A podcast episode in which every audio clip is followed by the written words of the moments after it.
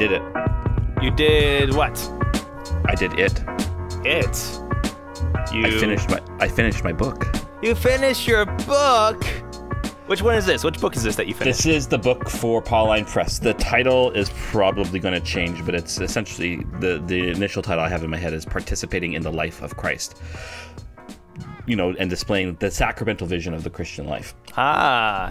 And now I will Why don't honest, you? I got. I've got some Okay. uh, ideas for you. Okay. And Okay. it's your book, but it's like, what about just clerically speaking, colon the book? Because that's what it sounds like if you're talking about sacramental vision.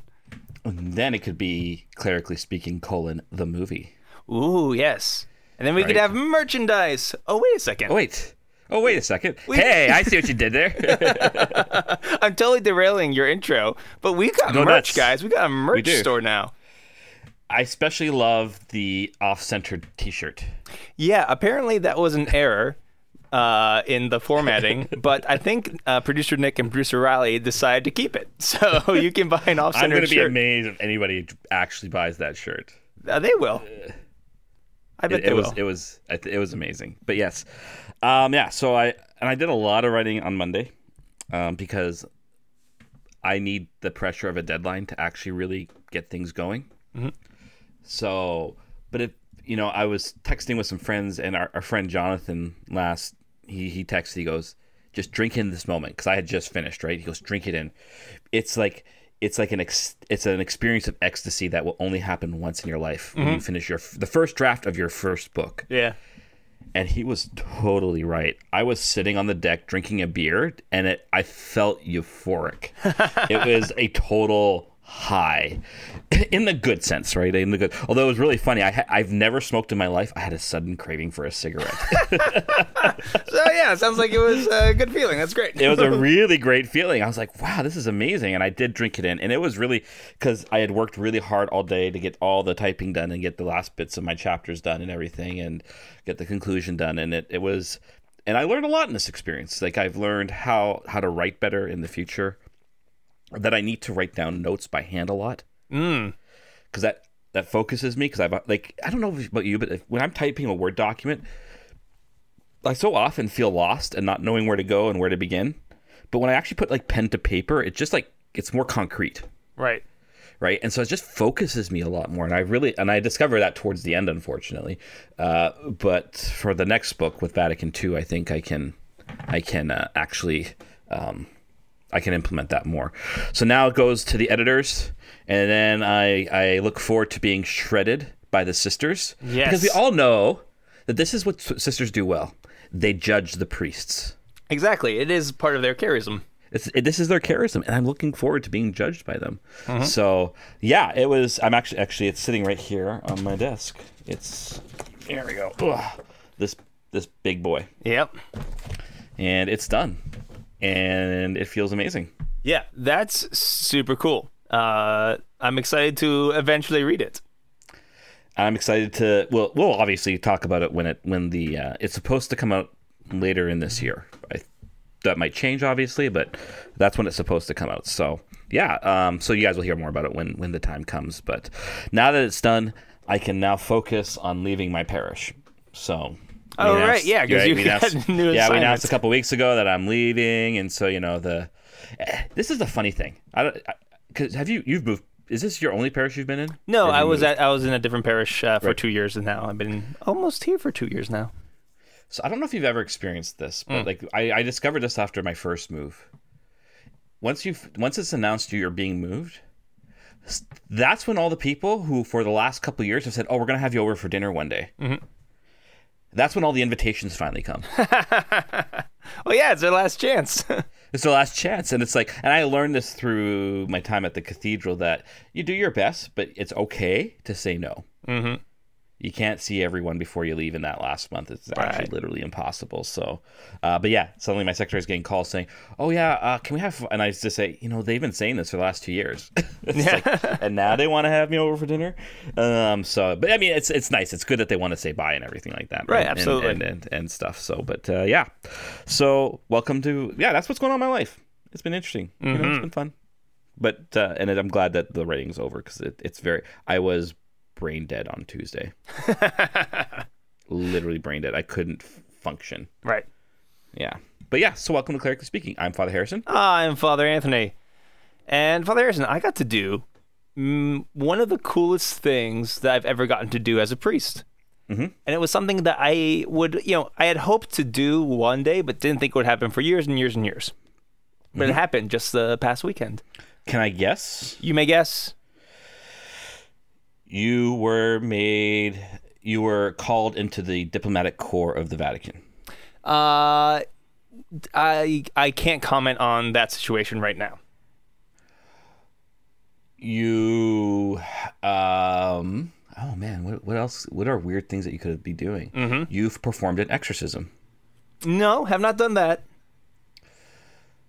One more guess. One more guess. You got to remove up the penalty of excommunication on someone. Uh, could I tell you if I could do that? Because doesn't that happen in don't know. confession?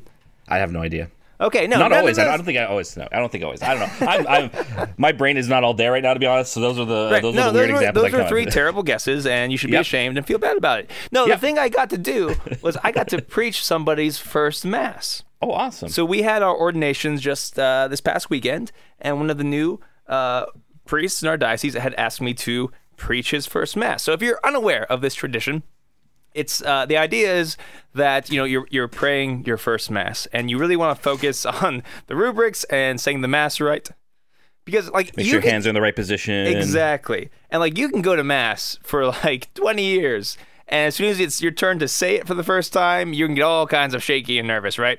So a lot of times uh, the newly ordained will ask somebody else to preach the first mass. And it's a little bit of a tradition. And uh, some people do it, some people don't. You know, I preach my first mass because I was getting, you know, family that probably wouldn't see me again or hear me preach again. So I, I preached mine, but it's uh, it's a thing that happens. It's kind of cool. And so this is how it happened. It was like a few weeks beforehand, and uh, Matthew Hawkins, he's he's our new priest. He comes up to me and he says, "Hey, do you want to preach my mass of Thanksgiving when I come back to this parish?" So at my parish, he has uh, spent his pastoral year and a lot of his deacon year. So he's going to have Right. a, a mass of Thanksgiving later on. I said, "Yeah, sure. I'll, I'm okay with preaching that, but." It's kind of like your last chance to say something to these people that you've ministered to for the last like two years. And he goes, "Oh, I thought that was a tradition." I said, "Not, not really. The tradition is more about your first mass, that mass you say the weekend you're ordained." And he Mm-hmm. goes, "Oh, okay. Do you want to do that?" And I was flabbergasted. So, question: Yes, How he he wasn't aware of the tradition? right. Seminarians usually obsess over this stuff. Well, no, he's an older guy, Oh, uh, okay. a later vocation, so, so he- he's he- normal and cool and chill. He's actually normal, cool, and chill, right? He's not like super, you know, like oh, I can't wait to do the things. Yeah, yeah. That's, that's what a seminarian sounds like. Sorry, guys, I love you. Um, so, Gotta so, get my he- mom the man- But here's the thing. I wasn't sure if he made a mistake, right? Right. Because like, does he realize what he asked me? And I was waiting for him to call me and say, "Hey, uh, sorry, I made a mistake. I didn't realize what this was. I'm going to ask this Right. older, wiser priest to do it." He didn't do that, and then he told me when the mass was going to be, and. I was like, okay, I guess we're doing this. And it was super cool. It was a great honor. Like I said, I was just flabbergasted by this. And uh, I have not felt that nervous about preaching since I was like first ordained, since like my first homily, maybe even as a deacon. Uh, Because like I, I'm pretty good at preaching. I knew what I had to say was good, but like part of my brain was like, but is it good enough for a first mass? But anyway, I preached my thing. It was good, not terribly long, but What good. I was theme? happy with it. It was nice. So What was your central theme? uh, I placed his ordination within the story of the Kerygma. So the gist of it was, you know, the reason for creation, the reason for Israel, the reason for the cross, the reason for the church, the reason for his ordination is all the same reason, and that is God's love for us. And then I did a little little bit of just um, call to holiness, that you know you can be whatever kind of priest you want. Uh, you can be a very competent priest, and people will, will accept that. But God wants you to be a holy priest. And as terrifying as the responsibility of being a priest is, you have nothing to fear because your God loves you and He's with you. Yeah. So that was the gist of it. That's the two minute version or the Nice. thirty second version. Yeah. You want else? You want you want to know what, else is short? What else is short? Tweets. Tweets tend to be short. Unless you're one of those terrible people that does threads. Who does that? Dorks write threads. Big old nerds. I can't deny that. However, you just called out Father Matt Fish, and he's going to beat you up now. He so Matt Fish, Father Matt Fish it can beat me up. Has a great mustache and is also a huge dork. All these things can. It's Right. a Venn diagram. But he's now he's going to for beat him. you up. Yeah, no, I deserve it. It's, it's about time someone beats me up. It's a long time coming. Anyways, let's go into the Summa Tweetologica. Summa Tweetologica. Summa Tweetologica.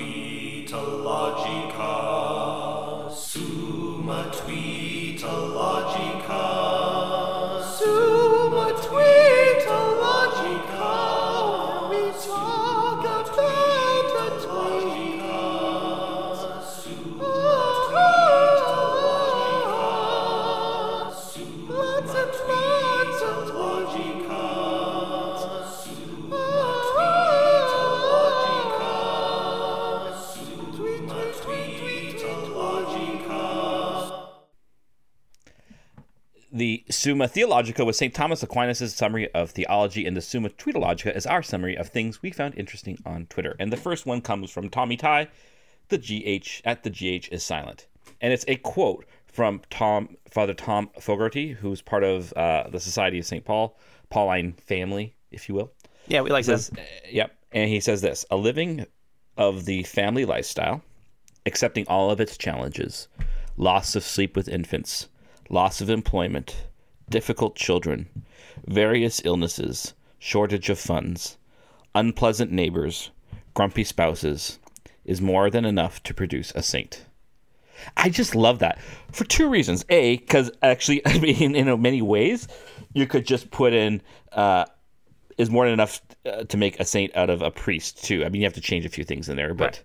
it's it's it's very similar, right? It's it's saying that those concrete, like we we always look away from the concrete circumstances we're in, but I'm like, no, no, these are this is the church. If the church is the body of Christ, you're getting a little little taste of my book here. The church is the body of Christ. Then those who are part of that body are the means through which Christ shows his love to us and purifies us with his cross. So all of these things, and this is I, I think in a way, like this is actually for me, actually this pop idea just popped in my head. This starts to give a greater meaning then to why we baptize children. Go on. even in their even in their infancy they're molding their parents as ministers of christ's love to them by calling them to great sacrifices right? And so the whole church mediates christ's purifying love and that's enough to make you a saint. And so we don't need to look to all these great things and out there. You got a family? That is enough to make you a saint.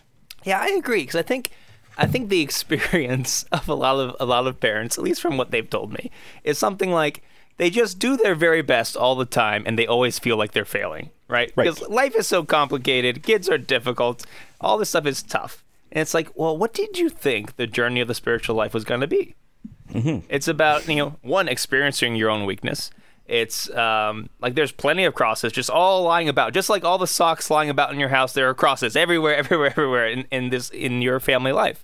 And so enduring that, doing your best to bring it to God, doing your best to raise your children in the faith, like yeah, you're doing enough. And it feels like because of either the culture out there or because you're a good Catholic and you're reading saints books and you're like, oh no, I'm not levitating right now. Am I going to be? No, it's all garbage. Forget about that. It's not garbage. That's a bit of exaggeration. I don't want to like, you know, you are not known for being hyperbolic ever I'm not saying like like uh, Cupertino was garbage because he levitated. He was great. Okay, big fan. But the point of course he's, to, he's italian he's italian Right, right, right. So he's already you know halfway there to sainthood.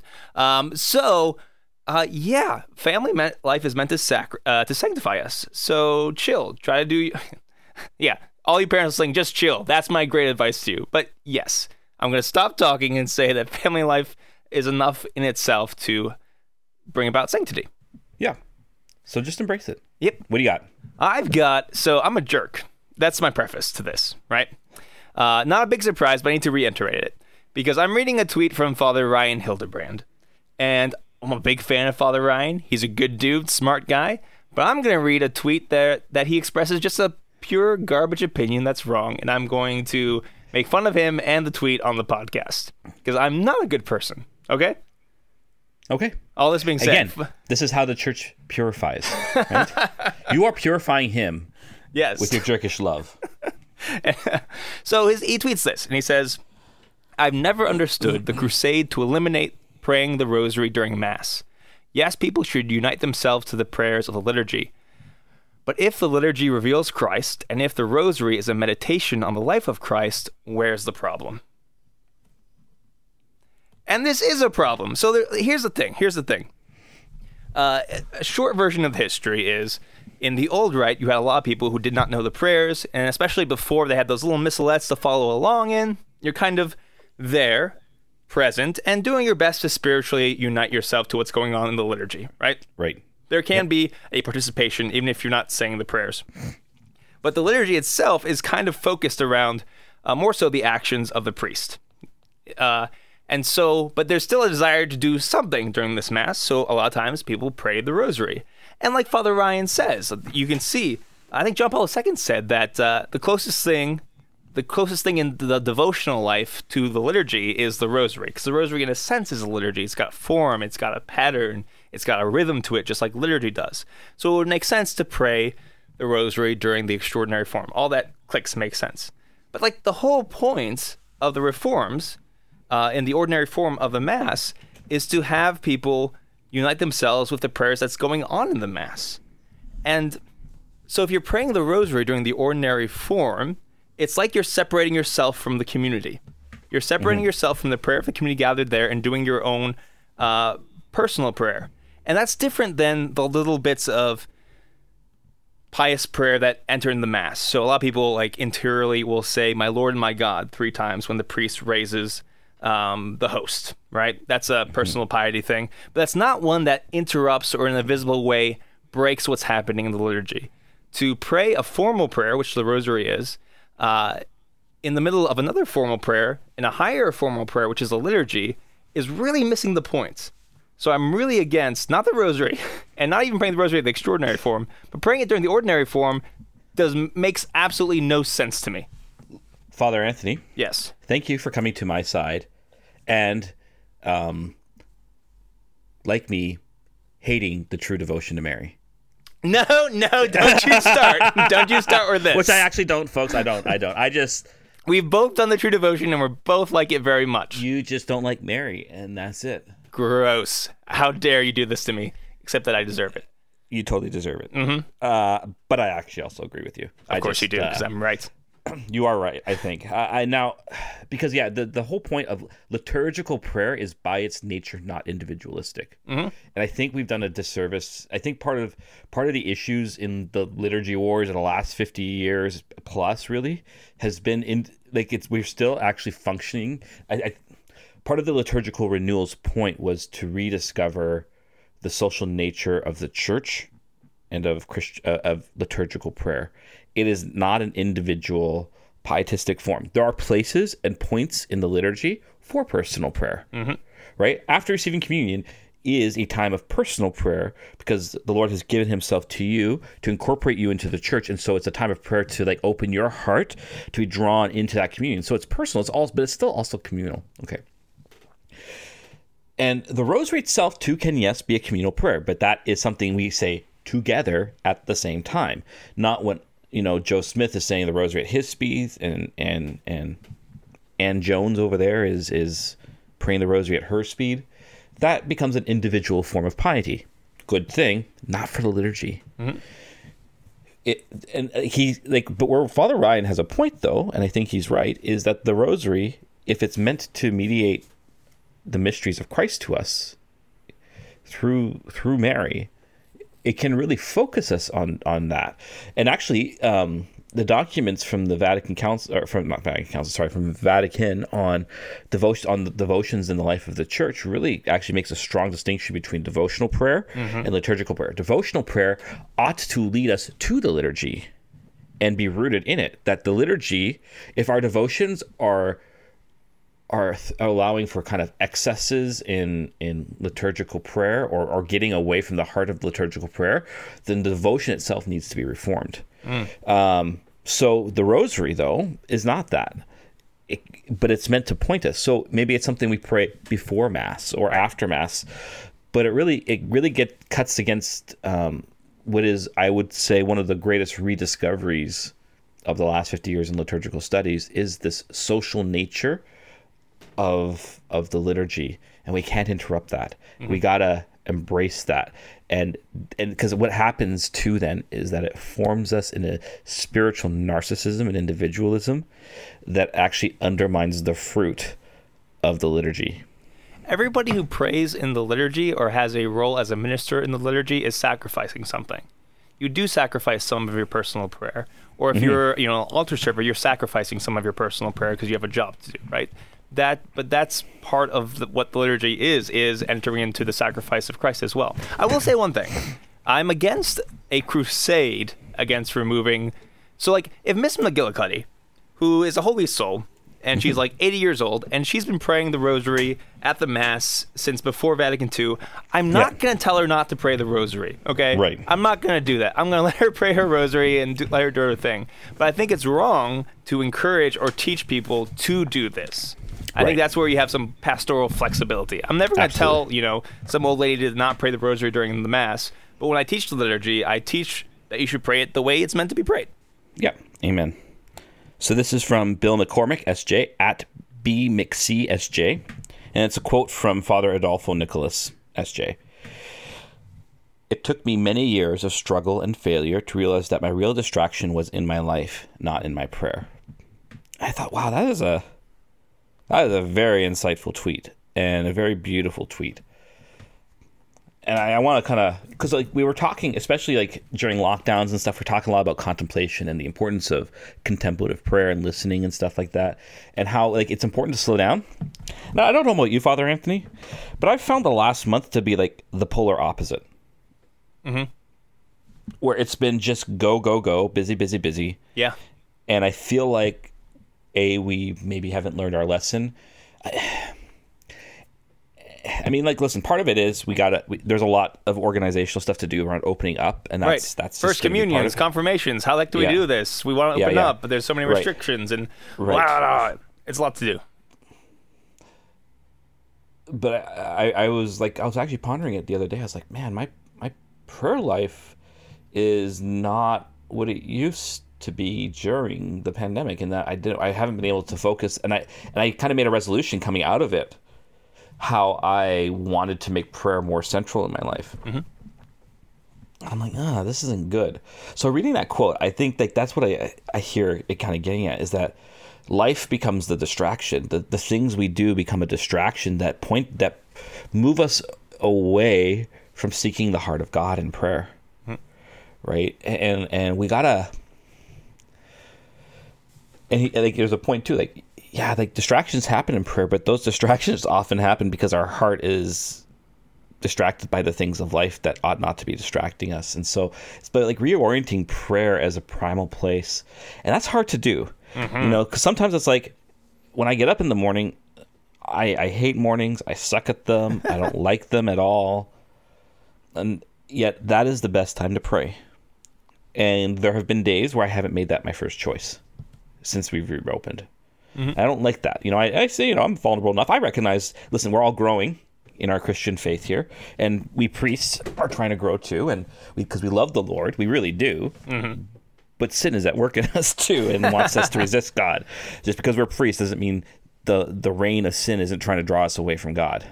Yeah, Right, uh, Fulton Sheen talks about this in a kind of beautiful way, talking about a priest's Simon nature and a priest's Peter nature. And it's, he's Mm-hmm. using some poetic language there, but we both have, you know, the spirit of Simon and the spirit of Peter within us, and they they war against each other, which is kind of like a priestly way of applying uh, what St. Paul says. You know, I do, I do what I don't want to do, and all that. I don't do what I do want to do. Um, Yeah, yeah, yeah. Uh, but I'm glad you brought this up because I was literally just thinking about this during my holy hour this morning. And uh, I have become a morning holy hour guy, and it's been very, very good. And I say that like a lot of times, uh, 80% of the time in the morning, the first 40 minutes of my prayer is my mushy brain staring at the host and me sipping coffee.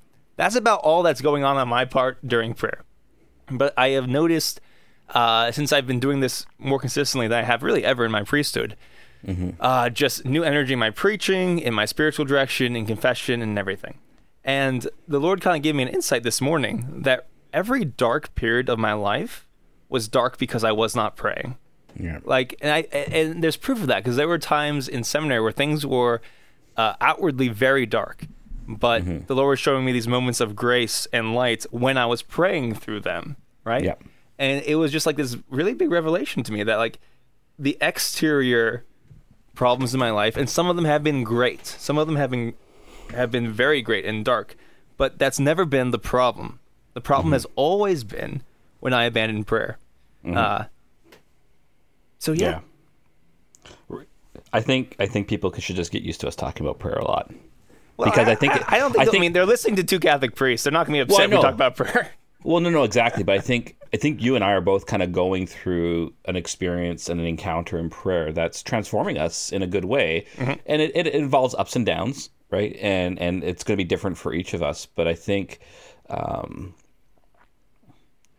I think the Lord's really trying to work something in our hearts, which is a good thing to draw us closer to Himself, so that we can help maybe draw others closer to God uh, through their own prayer. Yeah. Uh, prayer is the heart of the Christian life, and I think you and I are both just really realizing that in a deep way. Well, here's the thing: we're, we're not baby priests anymore, but we're kind Right. of toddler priests. Yeah. Um, like you've been ordained what Yeah. five years now? Five years, yeah. and I just got done with four years, so it makes sense that. Uh, Yeah. And I think I am very. One of the most encouraging things for me when I was a seminarian was that there was a priest in my diocese uh, who I saw who worked a little bit in seminary formation and then went on to do other things in the diocese, and I was able through my friendship with him to see him grow as a priest, and that gave me great hope that the journey continues. That I don't have to be perfect when I'm ordained. God's going to still keep Exactly. working on me, right? exactly. That very encouraging. Yeah. Okay. All right, what you got? I've got a tweet from Progress Bar 2020. And it's just an image of a bar, and it says that 2020 is 49% complete. Uh huh. And this hurt my brain. So we're about halfway through 2020. Yep. And I just feel at the same time that the year just started and has been also an eternity. It has been forever. And there's something about I'm just kind of waiting for like the middle of next year. My great hope is that by the middle of next year, by this time next year, hopefully we've got the virus thing under control in some sort of way. I think that's been a major that's been like the catalyst, the energy that has that has been doing a lot of things uh, in our world right now. And I'm just in a worldly sense, my, my worldly hope, which is not as important as the Christian hope, is that I'm just really hoping that by this time next year, things are normal? Question mark. I'm gonna. I'm not one to play the pessimist. You're gonna crush my dreams. This is good. Dreams should be crushed. I don't. I don't know if I want to. I just. I, we should more only just want to play. I just more just want to. I don't know. Just Well, tear you things, things can always get worse. Will things actually go back to normal? Well, here, okay. So normal is a very unhelpful word. My hope is that things will settle down a little bit. Like you're hoping that we can shake hands again. Yeah, that'd be nice. That'd be nice to preach to people and not to eyeballs with masks. You know, that'd be nice. Yep. Um, Not or not to a camera. right? Not to a camera. That'd be that'd be great. You know, to just like open churches and have people come to church. You know, to be in a confessional again. That'd be nice. Yeah. Right. That's. I think. Okay, that's fair. I can. I can see that. I just.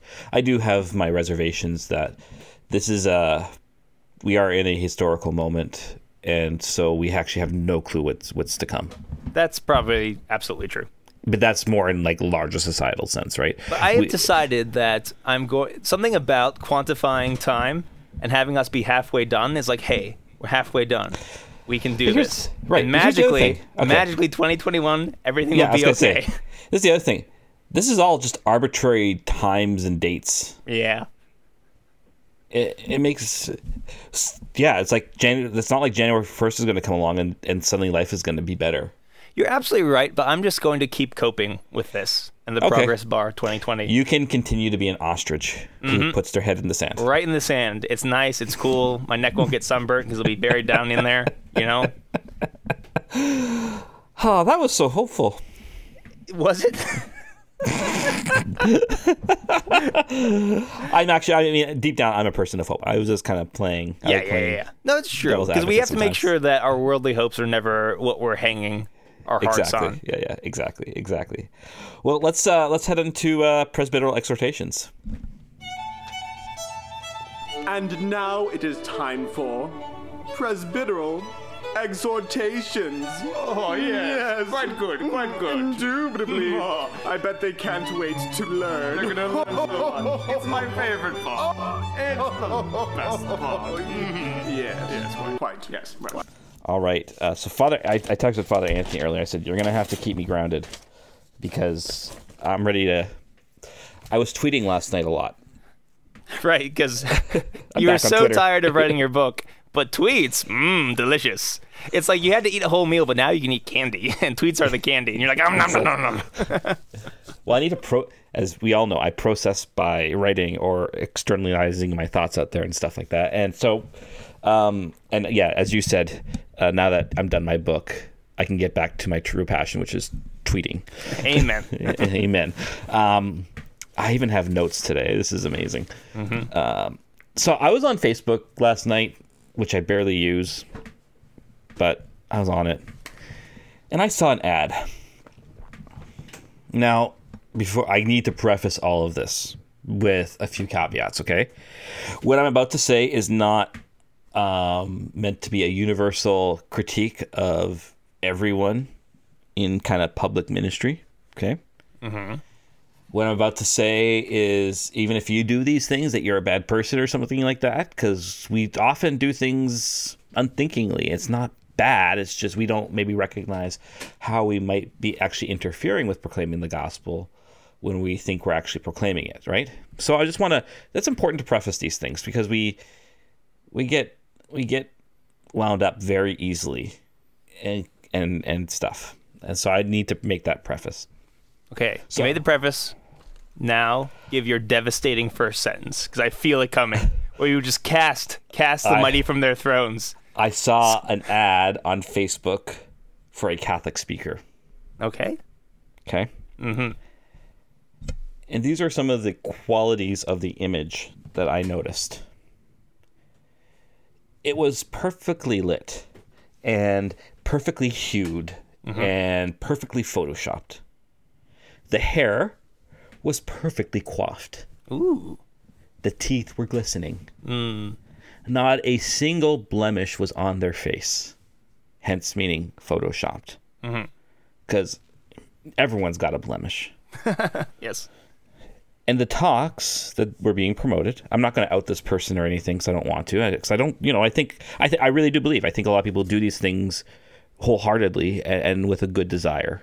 Okay, so uh, but the talks were all about how to find happiness in this life. That God wants to give you your heart's desire. That you, that God wants you to live a blessed or best life. Mm-hmm. Okay.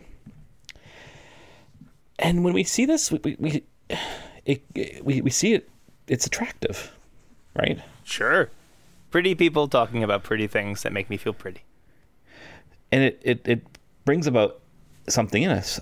I might I might want to be like the person in the image, right? I might want what they have. Like look at that perfect smile. They must be so happy. I want that happiness, mm-hmm. right? And I mean, and who doesn't want happiness? Who doesn't want a life of peace? Okay? But what I want to do today, so I'm going to forewarn everyone, we're going to get philosophical today. I can't help it. That's where my brain is at with it right now. I really struggle with this form of advertising. Mm-hmm. I think what we don't realize is that it actually undermines rather than builds up the Christian proclamation. Okay. Now I'm gonna uh, so I'm gonna break it I'm gonna break it down on how I do this, and and I want to kind of give a little shout out quickly to Father Steve Grunow from Word on Fire because he was engaging with my tweets on Twitter today and and brought up some points that actually brought this into a deeper level than I was initially. I was going to talk just about kind of aesthetics and the cross and Christian ministry and how those kind of relate together. But he helped me see that there's a deeper point behind all this that I want to kind of tease out and bring into discussion. Um, but before I go further, just maybe Father Anthony, like like, what is your kind of gut? Give me, give me the gut. Yes. Okay. Tell so, me what what do you honestly experience when you see these things? Because you know what I'm talking about, right? Yes, yeah, yeah, yeah. I think everyone has seen advertisements or like things like this before. You know, if you're in the Christian bubble, and I think the the great problem is that. So there, there. The thing is, there is some truth in those those talks, right? Uh, how to find your happiness, how to be at peace, all these things. Like the Christian life does promise this, you know. Um, peace and joy and finding who you are. Right. But the problem is how we talk about these things. And this is where it gets very tricky. Because we want to reach out to a culture. And on some level, we, in order to reach out to a culture that is not our own, we have to use the language to a certain extent that they use so that they can hear us. But language is also very complicated, right? And if you're talking about Christian things in a worldly way, that can affect one's mind, and one can turn the gospel into a self help book. So that's one reaction, right? And so you end up watering down the gospel, making not what it is. You avoid the more difficult things because you're so interested in getting numbers and getting numbers of converts that you're afraid to preach Christ and Him crucified, right? So to a certain extent, yeah, you can kind of like sneakily make this entrance, and, and this is a normal thing in ministry. Like it's good to have very low level entries, like a parish uh, event where it's just kind of like a hangout thing, right? It's a it's a space for people to gather. Like that's an okay thing to have, but we also know that there also have to be things that draw people deeper. The other gut reaction is it our e- our our society, our economy is not set up in a way that is beneficial to lay people who are professional Catholics, because you need to be able to support likely a family, right? And if mm-hmm. you're going to engage in capitalism in a way, because you need to, because that's what our economy is based around. If you're going to do that, you kind of have to play by their rules. So your mm-hmm. advertising does have to be shiny. Your mm-hmm. words do have to be soothing, because if not, it's going to be much harder to make money. And this is a very, very difficult type tightrope for lay Catholic uh, speakers to walk. And I have a lot of sympathy for this because it's not an easy thing. Um, and that's like any any layperson who takes up the cross of doing public ministry Yeah. needs to realize it's gonna be a really freaking heavy cross, Yes. right? Um, If you do it right, if you do it with the heart of the gospel, it's gonna be a very difficult thing to do. And I think very often there are speakers out there that are tempted because they want to provide, because they want to be successful. You you fall into this kind of worldly ministry that it, that betrays the gospel. Yeah. That's what's in my gut. Okay. Um, yeah, like I would almost one of the things I'm not going to go into as much as I initially meant to, but we have to make a distinction between like what I would kind of call beauty and glitz, Okay, yeah. right? Beauty attracts and it requires a kind of suffering to create it. Glitz is simple, cosmetic, um, cheap. um, and I hate to say it, but I think that's a lot of the ways we kind of do our promotion. We do glitz, we actually don't do beauty. Beauty require like an artist has to sacrifice to make something, right? Glitz requires a few clicks on Photoshop and you're done. And I think the glitz also, so like in creating Yeah. beauty, the one who's creating suffers. In creating glitz, the one who consumes suffers. Yes. So yes, yes, exactly. So this is you're you're kind of leading me to my points here. So um, I think what I want to say is that I think the ways we promote Christian messaging, images, words, actions, lifestyles, is actually particularly postmodern, at least in the Western Church, at least in North America, and therefore I argue actually on interferes rather than aids the Christian proclamation. So this is where I'm, I'm going to get philosophical for a moment Do it. Um, and I want to do, I want to be, I want to base my criticism in in a in a, in actually a really good thing. Like there is a hunger at the heart of this. There is a hunger for communion. So I want to do a kind of what I call like a phenomenology of loneliness. okay, yeah. Now, phenomenology, for those of you who don't know, is like it's the study of phenomenon, right? So it doesn't look at the essence of things, but looks at particular things in experience to help us understand the essence of things. So it's kind of like looking at the subjective in order to get at the objective. Is that yes, a fair way to say yeah, it? yeah, yeah. It, it's mentally. It's. I, I would actually argue it's a very sacramental method. It looks at the particular to get to universal, Mm-hmm. and doesn't put them in competition with each other. So, and that the particular actually reveals the universal. So when we see kind of those glitzy, like you see the the perfectly laid out Bible with the perfectly uh, with the perfect handwriting on a pad of your own meditations, uh, of notes or whatever like that. I call I, I would call that glitz. It's set up. It's created. It's it's self um, it's self made. And so when we see these photos of perfection, or hear in messaging how to live your best life, you know, how to find happiness now, I think it arouses two essential experiences lacking, which leads to loneliness, and then longing. So when we see this stuff, you know, like hashtag blessed life, the picture perfect households with the white picket fences, those perfect smiles, the seemingly perfect family in a in a video or something like that. Or, you know, or seeing, you know, a picture of someone deep in prayer. Right. This creates a feeling in many, and these are often unthought experiences that we go through.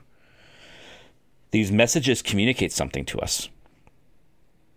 Maybe, maybe we don't have great teeth, and we see the white glisten.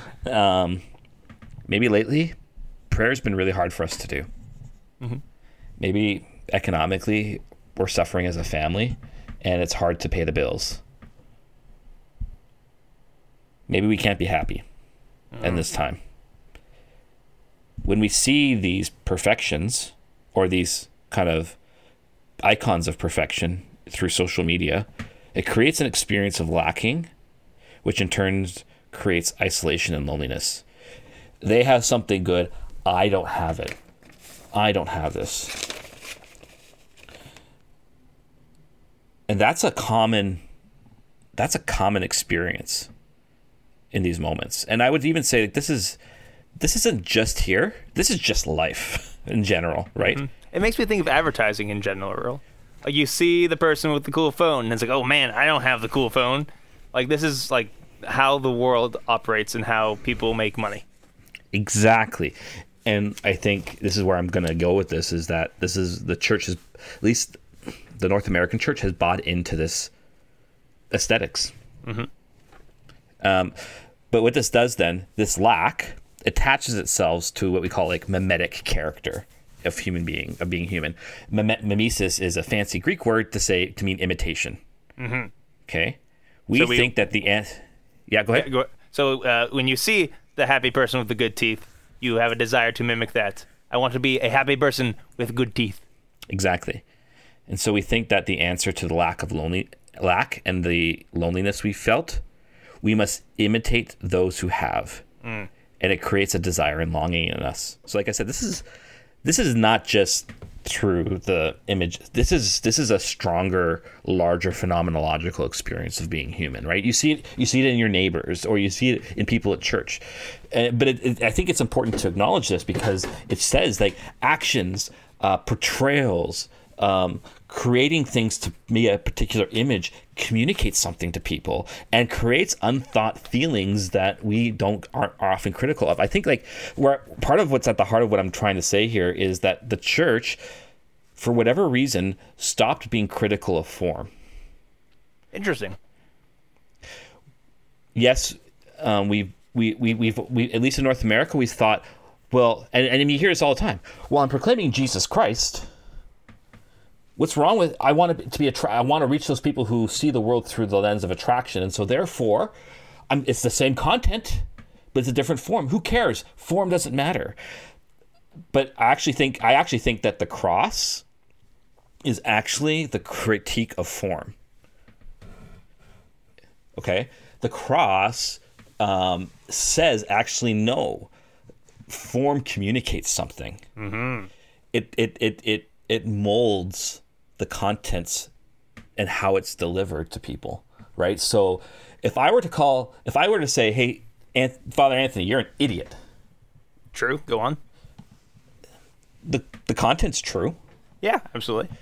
But what if I said, you know, oh, Father Anthony, you just said you just said this thing about everyone's Italian.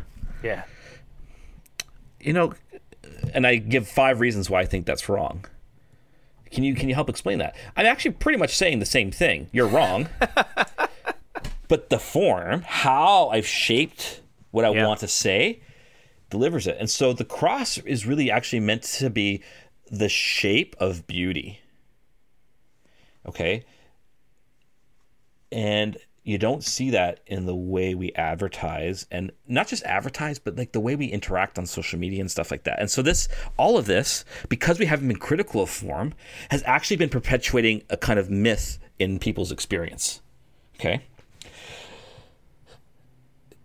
This takes on a um, so this longing and la- this lacking and this uh, and this loneliness like i said is always at work but it takes on a peculiar postmodern form in the dynamic of longing so that's our second bit of phenomenology we're going to do here right and it's here that i what i'd say the consumerist aesthetics really take over the glitzy ads not only fe- create the feeling of a lack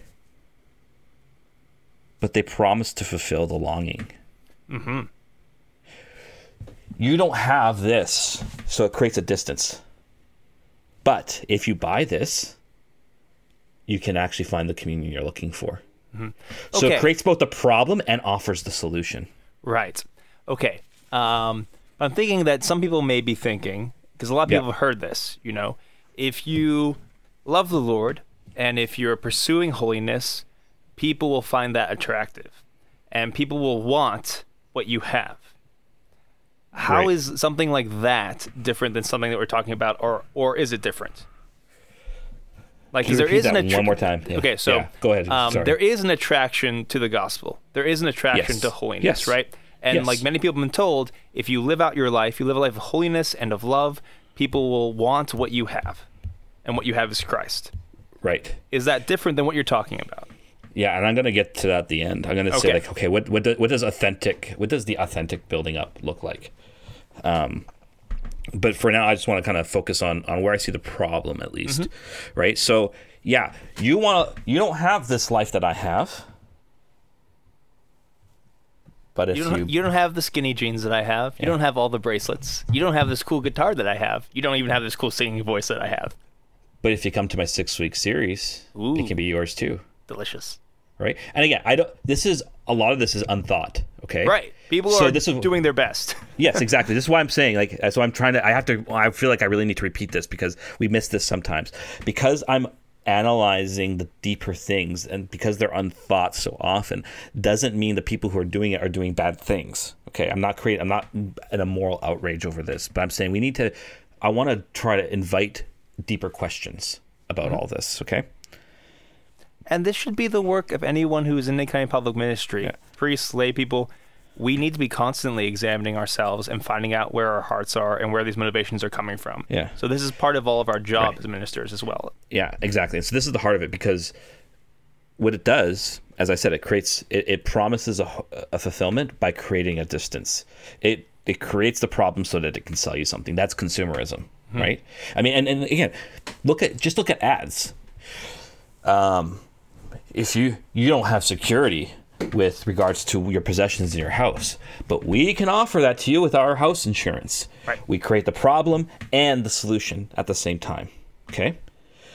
That's how you sell stuff. Mm-hmm. But I think this is where this is why I, I get very. I've had to think about this for a while, and it kind of just came to me the, yesterday and today. The reason I find this stuff so difficult is that it promises communion, but actually does the opposite. Okay? Both initially and continually, it actually separates rather than unifies. You don't build up communion by saying, by creating a, a, a isolation and lack. That is not how you build up communion. That's actually antithetical to the Christian way. So this is where you, my critique of form kind of is starting to come in here. And so with that, but th- think about that for a second. That's anti-sacramental. Anti-sacramental sacrament is meant to unify. Mm-hmm. right? That's the whole point of the sacraments. The sacraments draw us into Christ's life. It unifies us to Him. And then we're we're, we're using kind of ad blitzes to actually create a disunity to sell a unity.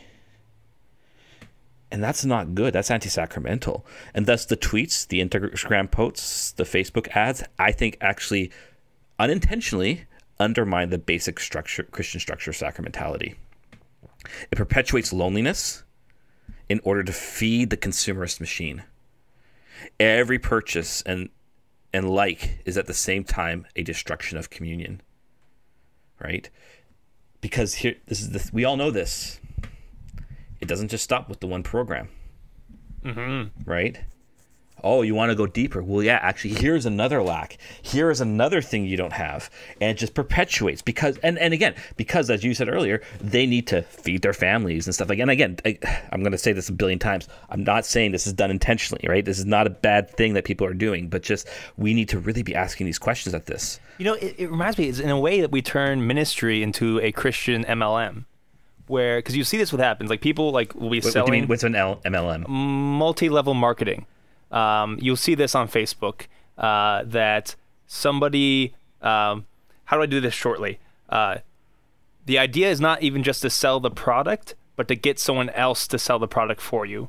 You're trying Yeah. to get people into this program, promising them happiness, fulfillment, points, money, so that they will sell that program to someone else. And it becomes like Right. it's it's basically a pyramid scheme, right?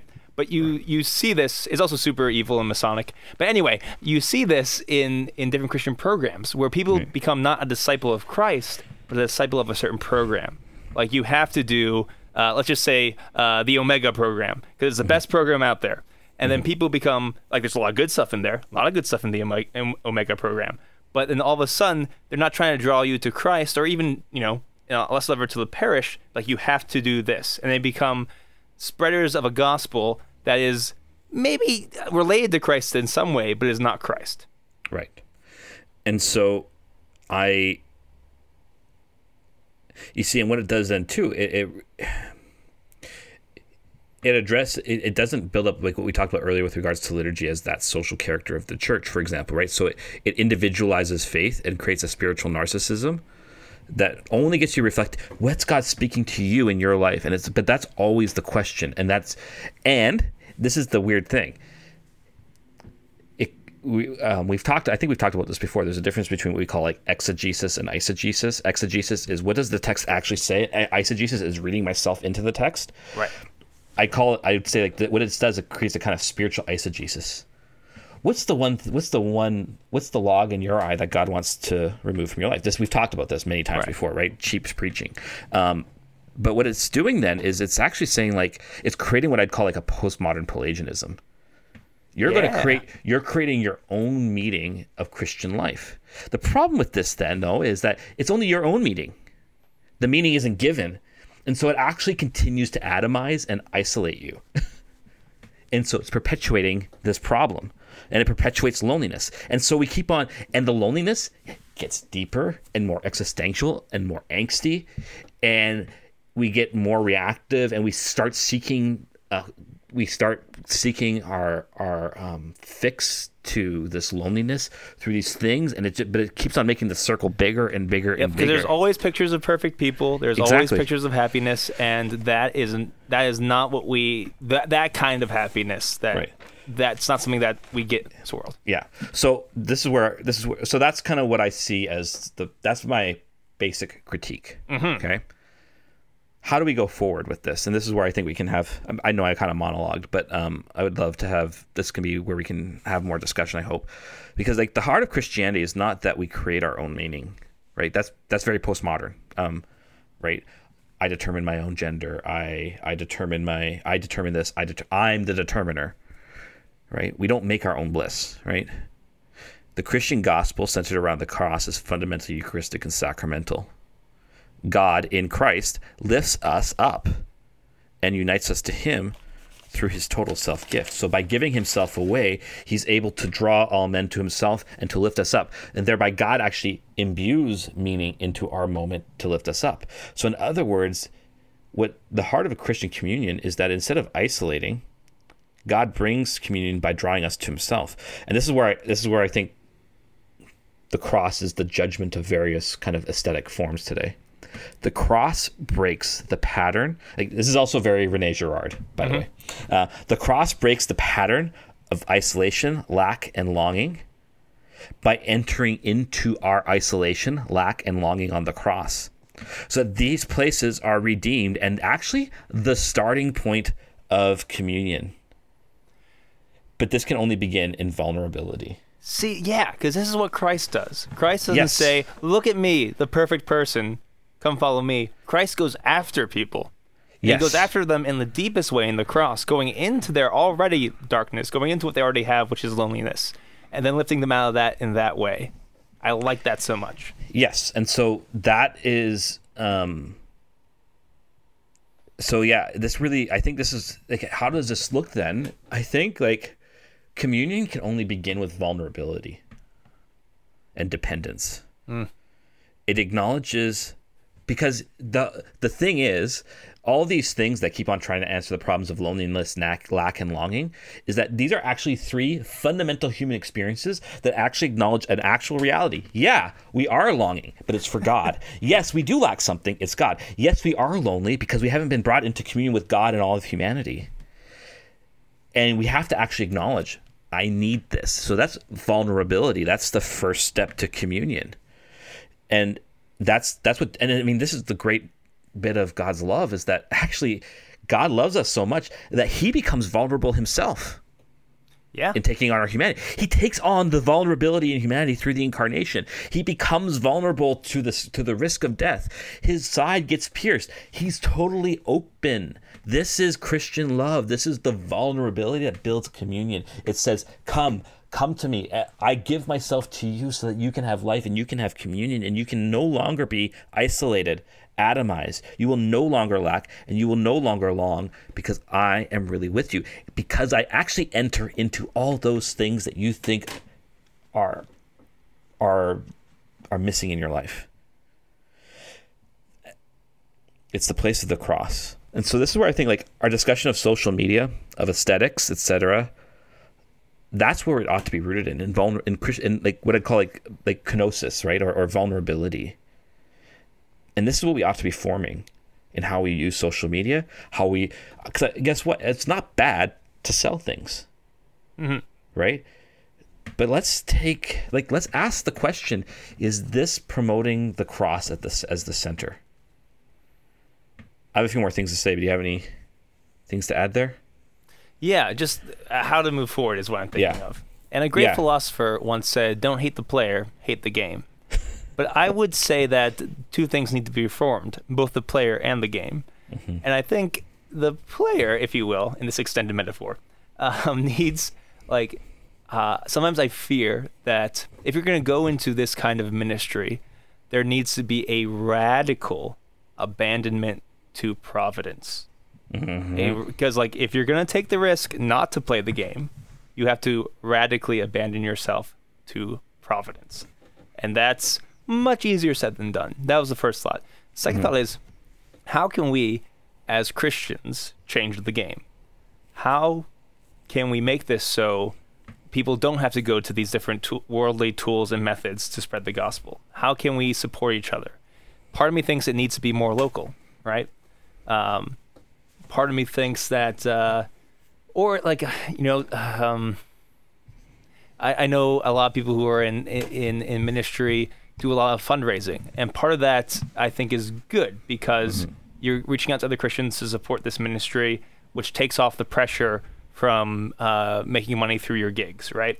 So it's, that is a thing, but I think it's it's a really entrenched and complicated problem, and the It reason, is. and just to you know uh, reinforce all of your caveats about this, it's because we've been breathing this air since we were born, Exactly. and we need to become aware that what we've been breathing is toxic. Right. Right. So I don't I'm think not it's a I'm- simple yeah, I'm not answer. saying that, yeah, I'm not saying that there shouldn't be lay lay Catholic ministers out there. Mm-hmm. I'm just saying maybe let's do it differently, yeah. right? And that's like a whole other episode, I think. Well, yeah. uh, actually, the idea that kind of goes through my mind. My gosh, imagine if there were like lay mendicant speakers. Mm-hmm. right? Which is, Who- I mean, like I said, who- as far as like radical providence, also like, uh, man, the whole thing with like trying to support a family and bring Yeah. your kids through school and stuff. I, I, I don't have an easy answer for this. Right. this. No, no, exactly. But the other thing is like, so I'll give you an example of something I actually encountered the other day. Um, I hope he's not going to be embarrassed that I'm going to mention him, but my a friend of mine from Australia, Matt Tan, sent me a little paper he wrote on um, the Christ descent and and people suffering, and it was like it was powerful. It wasn't just a theological reflection, but or sorry, it was a theological reflection, but it was theology in the deepest sense of the word it came from a I could see in the, his writing a deep spiritual life who cared for the other and had total charity. And in some ways, I think this should be the Christian form, how we use social media, which means we a we have to be okay with being vulnerable on how we we need to stop using like social media as like extensions so where we kind of create a self image but actually like allow it to be a place where we incarnate ourself. Um because then it's like like my friend's paper then it we really if we really allow ourselves to kind of incarnate we become a light there. Because you what? The only way you change the game is to become a saint. It's only saints that change the game right? Saints are the the icons of beauty right? Yeah. Um and There's so much more to say. I know, and we- I just want to I just want to just quickly say that Yeah. um, at the heart of this, just recognize that in all of this, there is a deep loneliness out there, and so many people I know, most a lot of people who are even listening to this podcast feel lonely and isolated, and recognize that that's at play in your heart when you're seeking communion in different ways. It's it's guess what? It's not impossible to seek communion through social media. I know we might think that, but it actually is not impossible. We just need to change the game by becoming saints and allowing it. Yeah, there's a lot more to say. Maybe we'll do another episode, but uh, because we have to go off and record our next episode. So cool. So thanks everyone for listening. Uh, please subscribe to us on iTunes, Google Play, Stitcher, all those great places. Please leave a review and please tell your friends about the podcast because and tell your enemies too because Jesus says you must love your enemies. You can find me at FR Harrison on Twitter. You can find me checking out teespring.com slash stores slash clerically speaking podcast, checking out the new clerically speaking merch. Speaking of uh, aesthetic Hey, forms, right? this is all for Nick and Riley right now. this is true. Uh, and then uh, you can um, contact the podcast at clericalpod on Twitter or email us at clericalspeaking at gmail.com or find us on Facebook. We will see you all next week. God bless. Peace.